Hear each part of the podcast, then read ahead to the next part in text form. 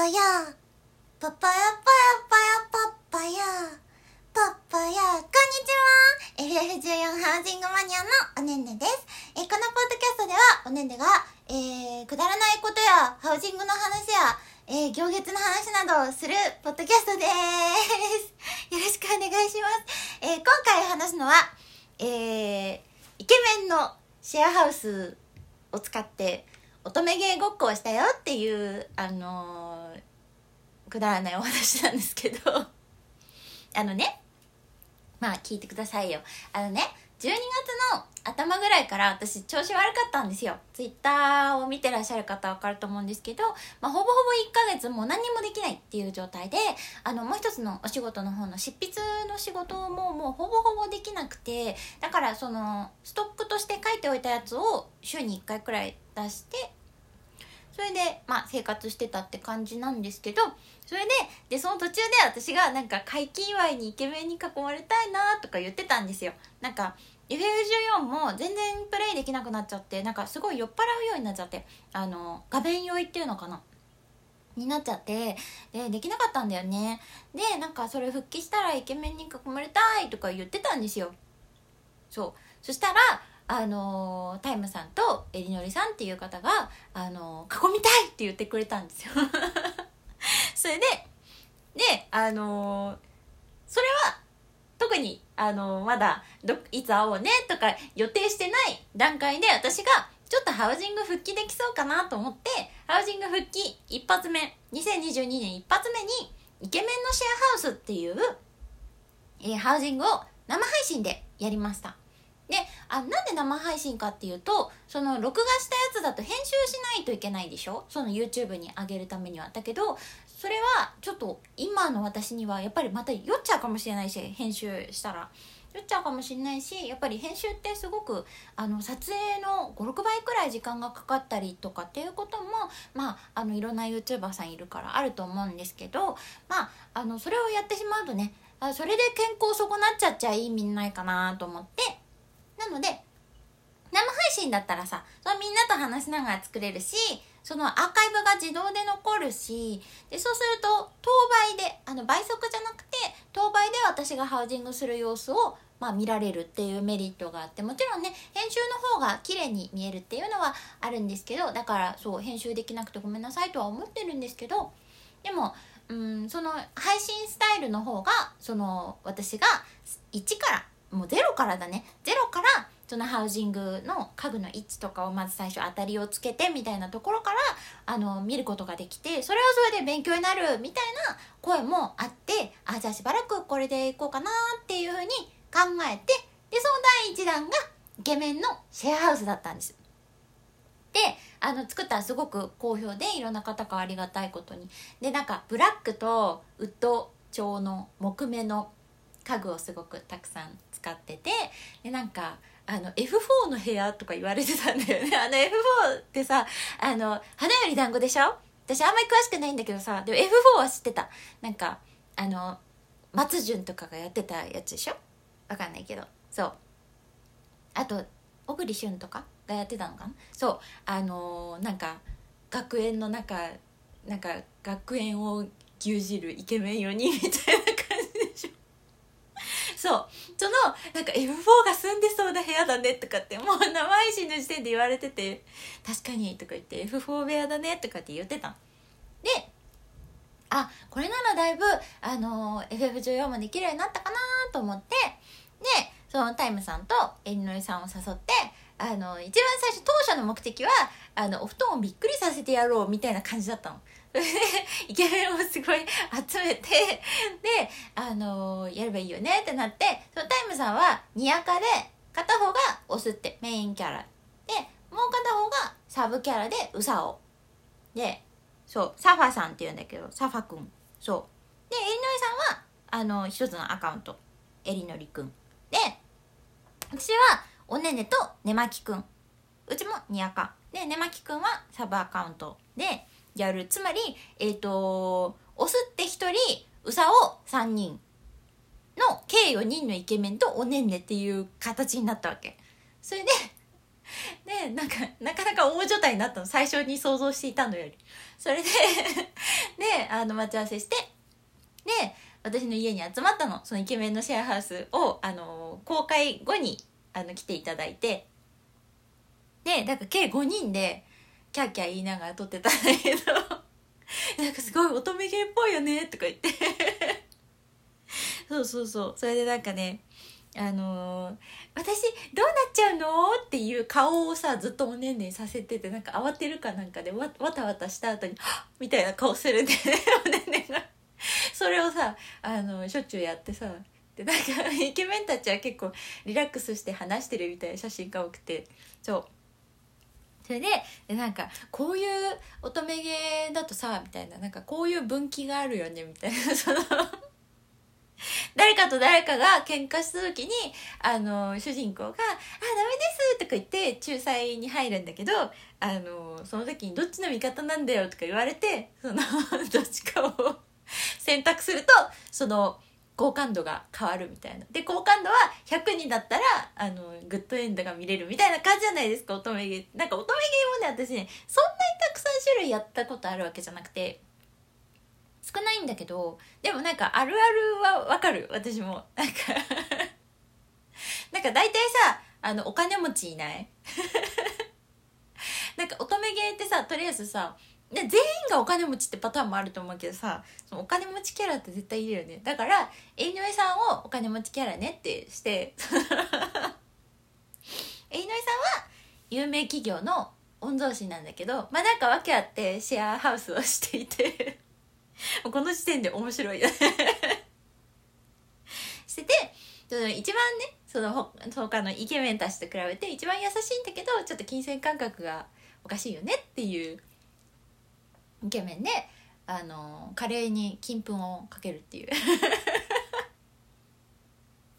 そうそういうことをねずっと話しながらでみんなで撮ってたの。そうそれなんかおねんねがこう料理をしてるところをさそのイケメンたちがさ後ろからこうこう囲んでさ 料理の腕を疑ってるわけ。それでねおねんねが「あカレーのルー買い忘れちゃった」とか言って。っていうのをやって遊んでたの。なんかカレーのルーをそのだ誰に買ってきてもらうかみたいな話をしててあのねまきくんはあのファンクラブがあるほどモテる。それはあの4コマの方のねまきとほぼキャラは一緒だね。モテるチャラ男で。でバーテンなんだけどあの基本的に貢がれて生きてるもうバーテンも客寄せパンダとしてそこにいるだけでもう女の子たちを獲得できるということであのそういうやつなのでねまきくんに「カレーのルー買ってきて」って頼んだら「あのそんなことより一緒に遊びに行こうよ」と抜け出そうよとか言い出すから「それもダメだよね」とか言って。でタイムさんはあの4人の中で一番常識がある。まあちょっとほ他の人たちのね常識のなさがすごいからあれなんだけどそう。常識人ででもちょっとなんか論理的で頭良くてちょっと主人公のぽやっとしたおねねには厳しい。厳しいんだけどそのおねんねがなんか明らかにカレー作るの下手そうだからなんかもうレシピ一応見とこうみたいなまあちょっとあれだね。貧乏くじを引くタイプのイケメンですねでサファくんはあの髪の毛がね黒いイケメン黒いイケメンウサオなんだけどあのサファくんはなんかちょっと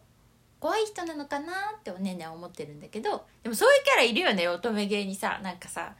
無口でさ感情がこうあんま顔に出ないタイプでさ。でもなんか実はこんな面があるみたいなのよくない？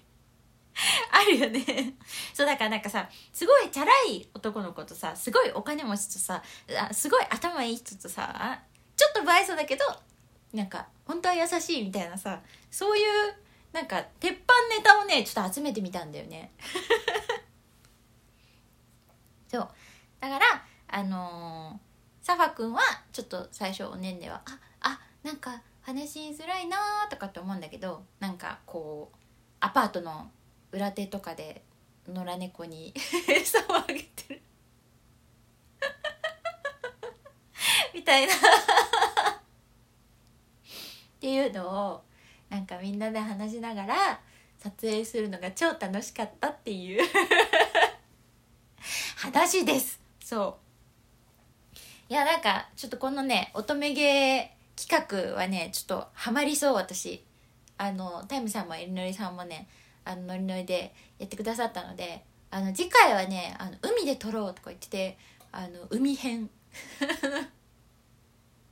金持ちのえりのりさんがババババババっつってあのヘリで降りてくるみたいなでもねまきくんはあのチャラ男だから浜辺にいる女の子たちに追いかけられてるみたいなそういうドタバタしたあの海編をねあのまたお布団に内緒で、えー、やりたいと思いますでもなんかねお布団は隠しキャラだよねっていう話もあったんだよね。なんかこのアパートの寮母さんみたいな感じでまあ大家さんだね要はね。大家さんみたいな感じであのー、この4人を全員攻略し終わったら隠しキャラとして。っていうかその話には出てくるんだけどその攻略対象じゃなくて4人攻略した後にお布団をついに攻略できるっていう。まあなんかアパートのこう1階に住んでるのかななんか分かんないけどまあなんかそういうのも面白いよね。そうそう。だからなんかそういうねあの SS 撮影会をしてすごく楽しかったです。面白かった。なんかやっぱりあのそういうのをこう没頭して一緒に撮れるお友達はいいですよね。なんかなんかその集中してお話に入っていくのってすごい私好きだからなんかそういうの面白かったですとっても。であと他にね最近したハウジングのことも、まあ、この機会だから触れておくとえっ、ー、とあれあのマフィアのマフィア映画に出てくる中華大飯店っていうハウジングを2022年2発目としてやったんだよね。いやあれがねあのそのなんか作りましたっていうあのハウジングの告知のツイートがえーとねちょっと待ってね。今出したらわかると思うんだけど。あえーとこれを録音している現在で167リツイート。424いいねという。すごいよね。いやびっくりした。あのイケメンのシェアハウスはこれの半分くらいだったかな。なんかいいねは確かね100いったとは思うんだけどもしかしたら3分の1ぐらいかもしれない。の、まあ、いいねとリツイートの、まあ、成績だったわけなんだけどこのマフィア映画の中華大飯店はあのすごい結果になりました。いや多分今もこれからも伸びていくとは思うんだけどこのツイート。そう。いやみんなマフィア好きだね。なんかさこのさあのツイートをしてさあこのお部屋行きたい。私マフィア大好き。みたいな人がもうね45人いるんだよね。マフィア大好きってすごくない？いやなんかさあんまさそういうなんかギャング映画とかさそういうの私そんなに見ないからさなんかあのこういうのってちょっとニッチなのかなとか思ってたんだけどさそんなことないね。マフィア好きな人多いんだね。でなんかあのー、まあその見ないくせに作ったんだけどさ。そう。なんかあの中華っぽい。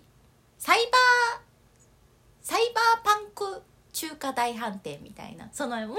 レストランとして生きてるわけじゃなくてそのマフィアのなんか巣窟というか根城というか。みたいなのあるじゃないですか。なんか古い映画で言うと例えば「スワローテイル」とかさそういうのに出てきそう。あとなんだろう。なんかジャッキー・チェーンが敵のアジトだって言って乗り込むところみたいなさ。とかあとなんだろう。わかんない。なんかあんまりそんな詳しくないからわかんないけど。なんかそういううんサイバーな感じでその古来からの中国風ではなくてサイバー感はあるんだけどでもまあそのなんだろう中華大飯店の基礎は残ってるみたいな感じにしたくてなんかわざとこうあのサレタのさ自動扉を使ったりとかしてこう窓を囲ったりとかあとはあの紅玉会の新しいやつだね。紅玉会のあのパネルをたくさん使ったりとかあと最新のあのトラビオブ。あのお正月のやつ。あれも使ったりとかして。っていうかトラビオブをそうだ。トラビオブを使おうって思ってでまあだとしたら何がいいかなって考えた時にあ中華っぽいやつ作りたいなと思ってあの作りました。でなんかこれもあの配信で作って大体3時間くらいその家具をあのいろんなとこ集めてくるのから始めてでも何も考えてない状態からこれ置いたらどうなるかなとかって言いながら作って3時間だね。だから実際に置いてる時間は2時間とか調子が乗ってきたらもうそれ以降はすごい早く作っちゃったと思うんだけど みたいな感じでした。これもね作るのすごい楽しくて。であの、あれなんだっけ？あの有料課金の服のさ紋格なんとかってあるじゃないですか。男性用の。あの肩にさなんかナイフみたいないかついナイフみたいなのがさピッピッピッピッってついてるやつ。でなんかチャイチャイナ服みたいなやつあるじゃないですか。あの帽子とセットになってるやつね。帽子とサングラスがこうくっついてるやつ。あれをあれ似合うよねとか言ってあれがこの部屋にすごい合うよねみたいな話になってあのスパチャをくださった方がいて。ありがとうございます。あのこのお金でちょっとお布団に買ってみたいな。そうそれをいただいてあの実際に買ってお布団に着せました。でその写真もねツイッターに上げてるのでまだ見てないという方はぜひ見ていただければと思います。なんか2022年はすごいハウジングが調子いいのでまあこの感じでねあの1年間楽しくやっていけるといいなぁと思います。ので、えー、ぜひ見ていただければと思います。えっ、ー、と中華大飯店の方はえっ、ー、と18日だっけ？何日まで公開にしたかな？ちょっと待ってね。えっ、ー、と日曜日までにしたと思うので、えー、16日だね。16日まで、えー、公開してますので気になるという方はぜひ、えー、ツイッターの方遡っていただければと思います。であとはえっ、ー、とまあそうね。そのハウジングに関してはえっ、ー、と配信をリアルタイムで見るのももちろん楽しいと思うんだけど全部アーカイブは残すつもりでいるのでその見れなくても必ず後から終えるようにはします。で、えっ、ー、とまあ基本的に私があ作りたいと思ったタイミングにあの配信は急に始めるということにしているのでなので、あの、ちょっといきなりで、ああ、見逃しちゃったってなるかもしれないんですけど、あの、アーカイブはちゃんとありますので、よかったら、そちらの方を見ていただければと思います。もちろんね、リアルタイムで、あの、見れるよっていう方は、あの、私のツイートちょっと、あの、気にしておいていただければ、あの、突然やり始めたりするかもしれないので、あの、それで時間が合いそうだったら、まあ、無理せずに、あの、来ていただければと思います。なので、えー、今度は、なんだろうね何を作ろうかなっていうのはでもね実は全然考えてなくてその中華大飯店を作ろうと思った時もなんか急に降って湧いたからね。なんかそのあなんか虎屏風をあの虎屏風を配ってる間に作った方がいいかなとかって思ってであ中華大飯店だと思って。で作ったって感じなので次は何かということはあんま考えてないけどなんかそろそろエルタクとかやりたいかな。その中華大飯店とイケメンのシェアハウスを、まあ、しばらく残しておきたいということを考えるともう選択肢としては L タックしかない。あるいは、まあ、お布団がそろそろあのアパルトメント買えるお年頃ではあるのでまあそれを買ってあげてもいいしみたいな感じですね。はい。みたいな感じなのであの楽しみにしておいていただければと思います。そしてえー、乙女芸の方のね 海編。まあ次必ず海かどうかまではまだわかんないんだけどあの海編もねあのいずれお届けできればと思いますので。よかったらあのツイッターの方チェックしておいていただければと思います。それでは今回はここまでです。ではまたねー。